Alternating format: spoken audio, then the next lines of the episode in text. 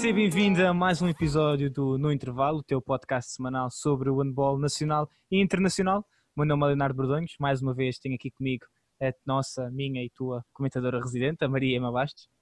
Olá, Ema.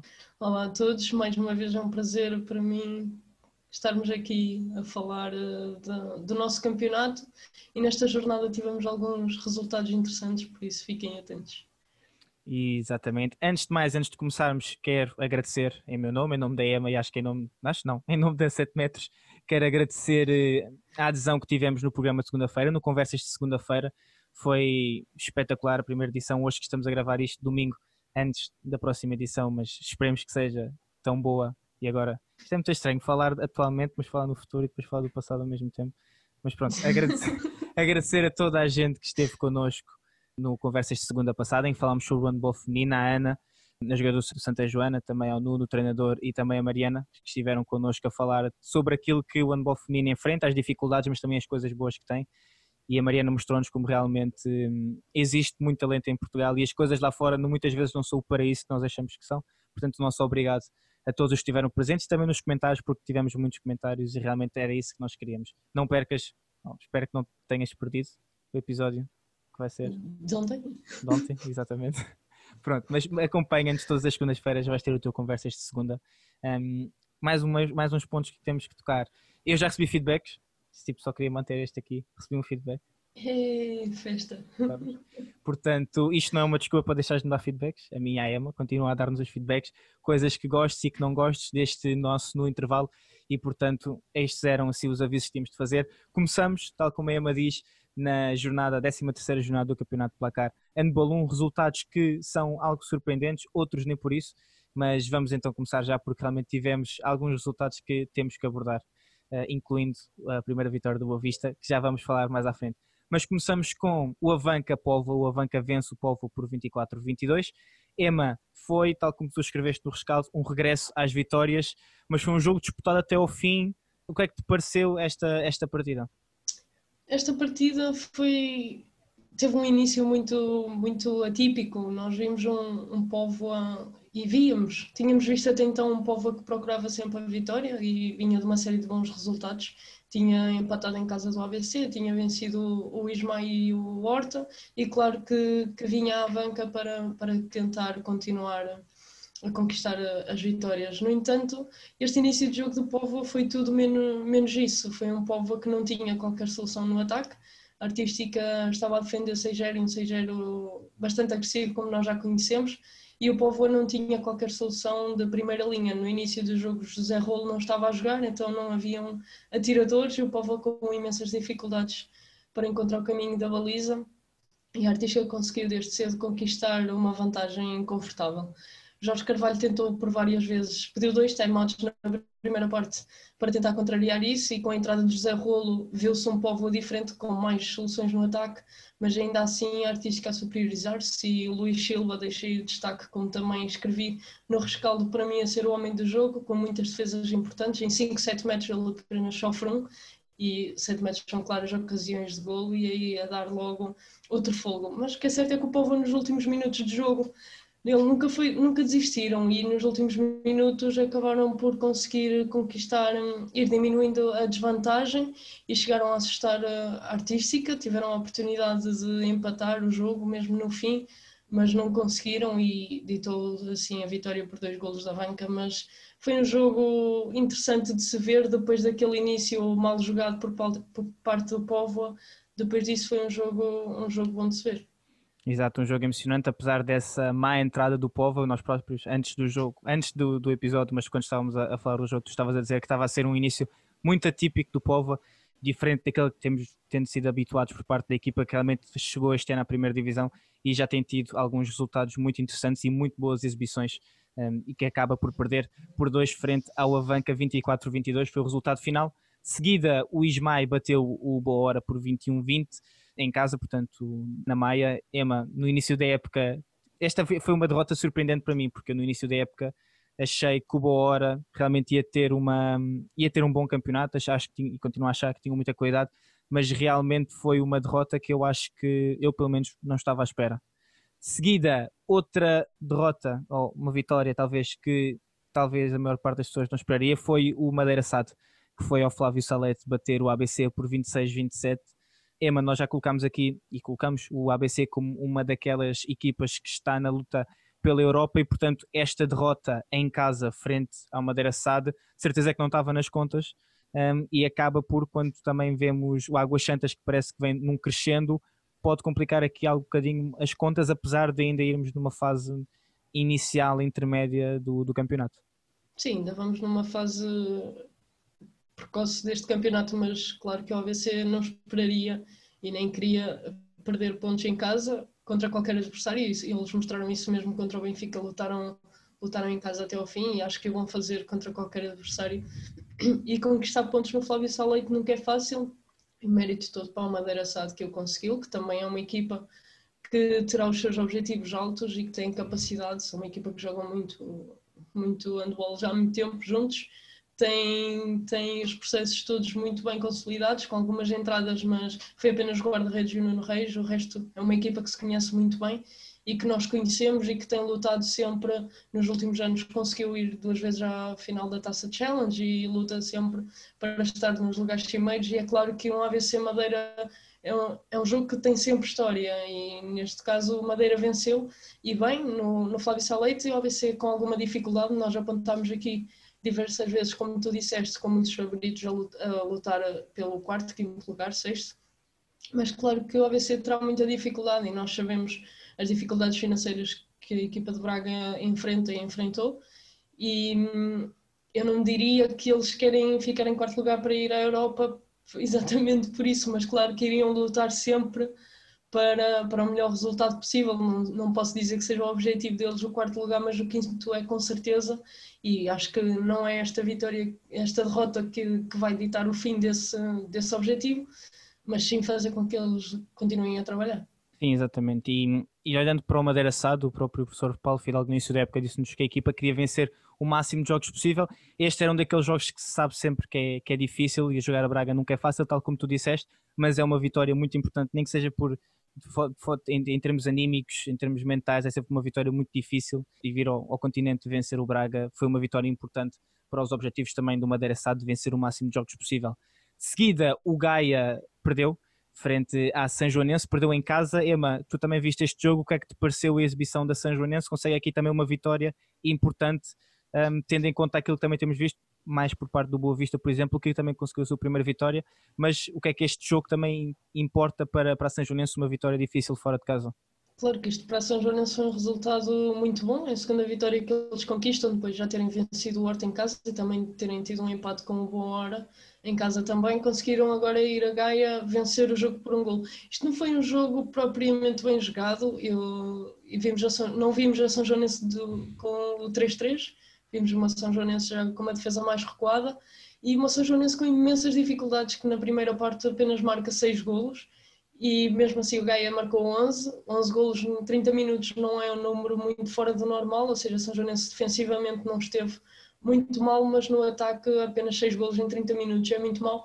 E a história repetiu-se no início da segunda parte, que o Gaia em 20 minutos apenas consegue fazer 6 golos, e a São Joanense com um parcial de 6-0 depois conseguiu passar para a frente e conquistar, conquistar a vantagem e acreditaram que conseguiam ganhar o jogo, apesar de terem ido para o intervalo a perder 11-6 eh, lutaram sempre pelo jogo e com muito mérito a conseguir virar o resultado. De notar que foi o regresso de Lourenço Santos, que tinha estado lesionado desde o jogo no Dragão, e voltou e, e foi o melhor marcador do jogo, e a mostrar mais uma vez que é, que é muito influente.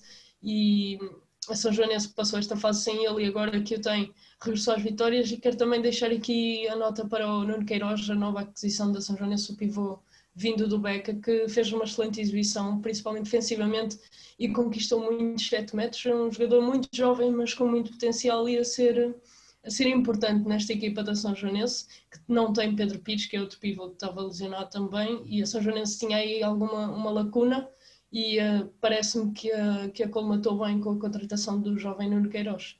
Sim, exatamente. Em primeiro lugar, o Lourenço, uh, já ouvimos dizendo desde a Liguilha que já na altura foi foi pelo menos, eu digo para mim, um dos jogadores mais emocionantes de ver jogar e mais entusiasmantes e é uma grande adição agora, um grande regresso para a São Joanense porque realmente é um dos seus jogadores que tem mais impacto na forma como a equipa joga e depois acho que o Nuno Queiroz, tal como disseste, não sabia muito bem de que forma é que ele se ia adaptar a, fazer um, a ter um salto tão grande, portanto a chegar já assim tão jovem campeonato pela cara de bola 1, mas realmente um jovem internacional, tal como tu disseste, mostra a sua qualidade.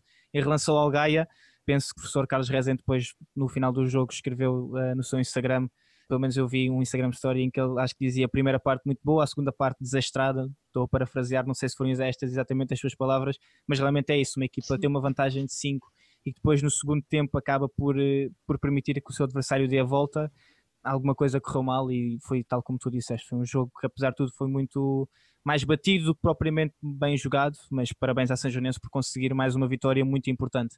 Quem também conseguiu uma vitória muito, muito, muito importante, e nós já tínhamos vindo aqui a falar, e é parece que em quase todos os jogos, em quase todos os episódios, falávamos aqui da questão do Boa Vista. Um, o Boa Vista conseguiu a sua primeira vitória, bateu o Vitória por 28-24, a jogar em casa, portanto, no Porto. Emma, é um. antes, de, antes de perguntar o que é que esta, esta vitória significa, é pena uh, os jogos não terem transmissão e nós falámos disto na altura. Um, foi muita, pelo menos acho, acho que não teve mesmo, nós não encontramos emissão em lado nenhum.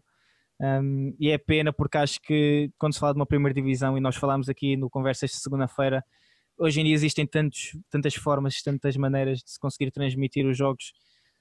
Um jogo de primeira divisão sem transmissão faz alguma confusão e, e não é nada bom para o handball em si.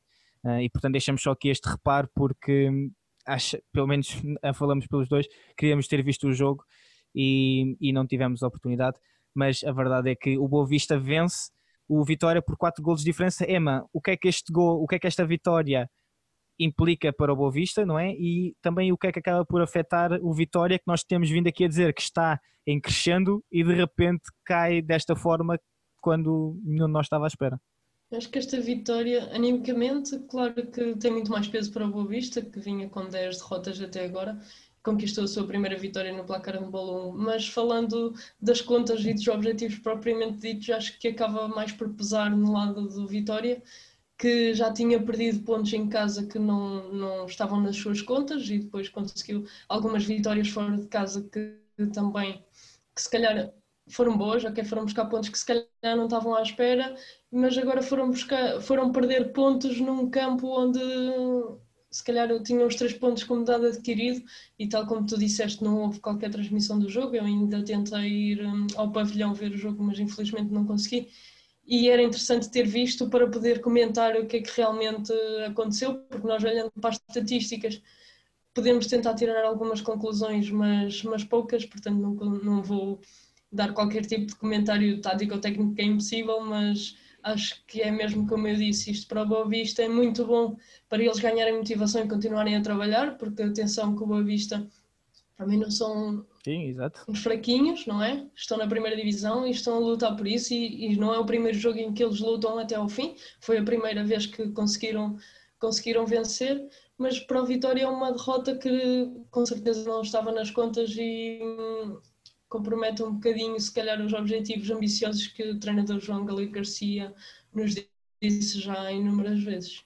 Acho que nós, todos sabemos que, que, o técnico do Vitória é ambicioso, mas uma derrota como esta, e acho que tocaste nesse ponto, eh, que é se calhar a maior parte das pessoas, ou a maior parte das equipas, quando olhavam para os jogos com o Boa Vista, pensavam que eram seis pontos ali fáceis, porque a equipa realmente tinha vindo a perder os jogos todos e mostraram depois já terem tido boas exibições, mas não terem conseguido vencer, mostraram que realmente ir ao Porto não é assim tão fácil.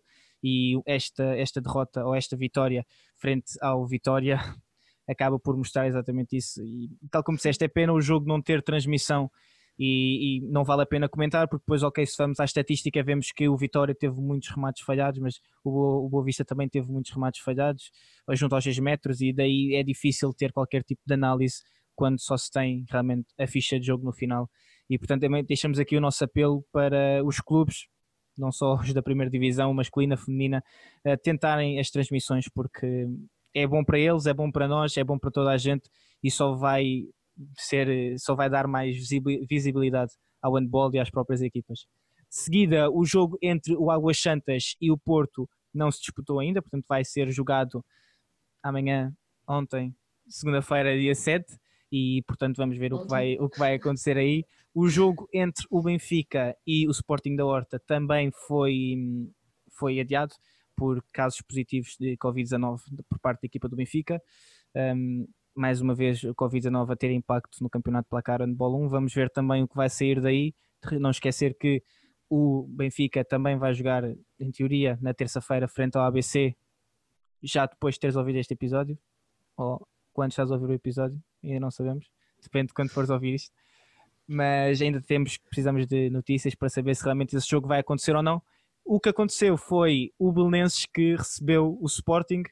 Emma, não sei se queres dar aqui um toquezinho neste, neste jogo ou, ou avançou? Não, vais avançar tu, tu estiveste lá e eu quero ouvir as tuas palavrinhas. Olha, um, realmente estive lá e, e deixamos desde já aqui o nosso agradecimento não só ao Belenenses, mas também à Alavanca por nos ter permitido estar presentes nos pavilhões, uh, mais uma vez para tentarmos levar aquilo que se passa na primeira divisão masculina.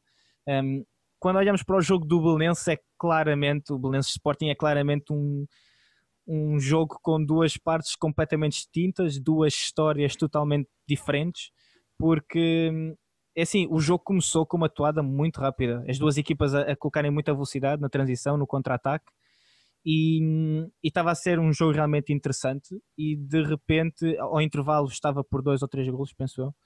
Um, e depois na segunda 14 a 7. Pronto, 14 a 7, e mesmo assim vimos um Belenenses muito perto, sempre a tentar uh, lutar, a tentar aproximar-se. Só que o Sporting consegue chegar à vantagem aos 10 minutos uh, e víamos um. Gostei muito da forma como a equipa estava a jogar com o Tiago Rocha, uh, a aproveitar muito aquele espaço dos segundos defensores e vimos o, o Tiago ou marcar ou conseguir uh, ganhar livres de 7 metros.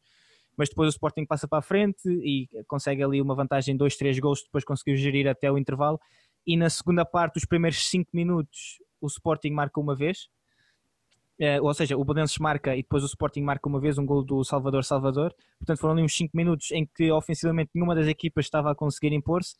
E depois não sei o que se passou. E também quando falei com, com o Mr. Luís Monteiro ou com o Diogo Domingos, capitão de equipa, ambos disseram que, que não havia uma forma de explicar o que se tinha passado na segunda parte, porque realmente a equipa marca 6 golos no segundo tempo e o Sporting marca mais 17, 16 golos um, 16. Exato. E portanto foi, foi uma segunda parte em que simplesmente o Belenenses não conseguia fazer nada ofensivamente. Defensivamente começaram a defender o 5-1 durante algum tempo com o Nelson Pina à frente uh, e acabou por depois também não dar uh, muito fruto porque o Sporting tem uma equipa mais rápida e conseguiu realmente aproveitar os espaços junto aos 6 metros com a sua circulação de bola e foi no final, se quiseres ir ouvir as declarações, tanto ou ver as declarações tanto do técnico como do Diogo Domingos, passa pela nossa, pelo nosso Instagram ou vai ao rescaldo do jogo que está no site e podes ver lá.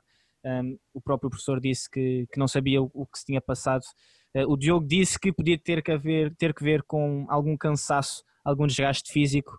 Ele próprio disse né, que a equipa do Balanço não é profissional e, portanto, os jogadores jogam e, e, e, têm os seus trabalhos. Muitas vezes têm que se levantar muito cedo de manhã para ir em, em viagens Uh, mas o, o, técnico disse que, que não achava que isso tinha sido impacto, que não tinha sido fisicamente, porque o próprio Sporting tinha jogado para as competições europeias e que, portanto, eles tentaram aproveitar esse possível desgaste, mas não conseguiram. Defensivamente não o conseguiram fazer e ele próprio disse que a equipa tinha que melhorar aspectos técnicos, aspectos táticos um, e, portanto, passa pelo nosso Instagram ou pelo nosso site para ver as declarações dos dois Emma, mais uma vez, e agora vou-te pedir, vou-te perguntar o que é que achas que isto implica para as duas equipas quando olhamos para um Sporting que vinha de uma derrota europeia e que, portanto, queria obrigatoriamente vencer este jogo para não deixar fugir o Porto ainda mais, e um Belenenses que talvez tenha tido a sorte, entre aspas, não é? Eh, de ter visto um ABC que também perde e um Águas Santas que vai jogar contra o Porto e que, portanto, esta derrota pode não ter um impacto assim tão grande nas contas. Sim, é como tu dizes, mas claramente que a Belenenses podia ter aproveitado, porque eu concordo mais com o professor Luís Monteiro do que propriamente o que disse o Diogo Domingos, exatamente porque o Sporting vem de uma jornada de jogos mais complicada, mais apertada, e, e o Belenenses de facto poderia ter aproveitado esse desgaste físico, não o conseguiu. Claro que a equipa do Belenenses não tinha a obrigação de, de vencer o Sporting, não são equipas propriamente do mesmo campeonato, mas o jogo poderia ter tido uma história diferente, não teve, mas claro que, que esta derrota do Belenenses não compromete os seus objetivos e tal como disseste, a ABC também também perdeu e as contas acabam por se equiparar um bocadinho ao que, ao que estavam antes, antes deste jogo. Sim, exatamente. Acho que foi. É assim, tal como disseste, o professor no final também disse que, que tinha sido uma boa oportunidade para tentarem bater o Sporting, mas que defensivamente nunca conseguiram importunar a equipa, a equipa de Alvalade. Não conseguimos falar com o técnico Rui Silva, mas acredito que tenha ficado feliz com o regresso às vitórias, porque realmente é difícil neste momento, quando vemos um Porto tão forte, não podem perder mais pontos se realmente ainda querem chegar ao título. Emma, também vimos um, um, Sporting a jogar para as competições europeias. Não sei se queres tocar um bocadinho nesse jogo, ou assim de forma muito leve, o que é que vimos desse Sporting frente ao Nimgard, que se calhar vimos diferentes neste jogo, neste jogo frente ao, ao Belenenses. Não sei se queres tocar um bocadinho nessa partida. Eu acho que nesse jogo frente ao Nîmes o que nós vimos foi claramente a falta de soluções que, que o Sporting apresenta. Tem um plantel muito curto devido não só devido às lesões, mas as lesões claramente vieram agravar essas soluções que Rui Silva tinha tinha e neste momento não tem, não só o Xangarte, mas Roesga e também Scott acabam por fazer a diferença. O Sporting nesse jogo, nem Manuel Gaspar nem Kudic estiveram no seu melhor nível eh, e acaba por pesar logo aí, enquanto que o guarda-redes do Nîmes fez uma exibição tremenda.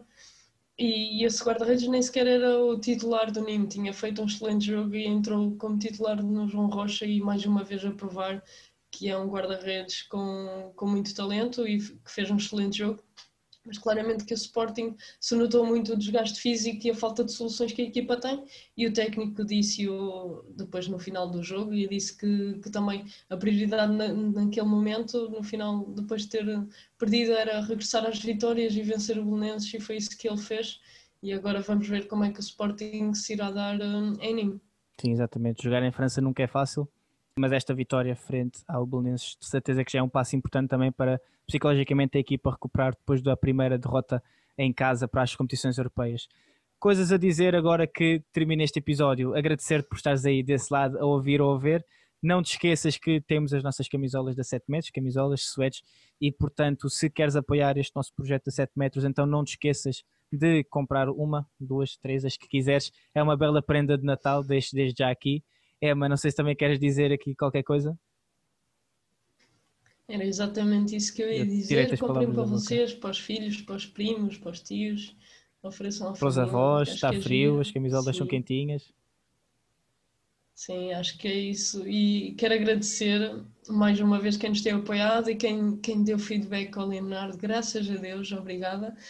E, e que nos continuem. Eu também, eu esta semana também recebi, recebi um feedback e foi muito positivo e fiquei contente e espero espero que realmente as pessoas continuem a gostar daquilo que nós fazemos e nos continuem a apoiar. E mesmo nós tentamos aqui vender um bocadinho o nosso peixe, mas claramente que só as mensagens de, de apoio, de incentivo e ou de críticas construtivas acabam por nos, por nos fazer continuar e melhorar a cada dia, porque é isso que nós, nós queremos fazer e é para isso que aqui, que aqui estamos. Exatamente, portanto, a Emma também recebeu um feedback, estamos um igual agora quem marcar ganha, portanto quem receber o próximo vence.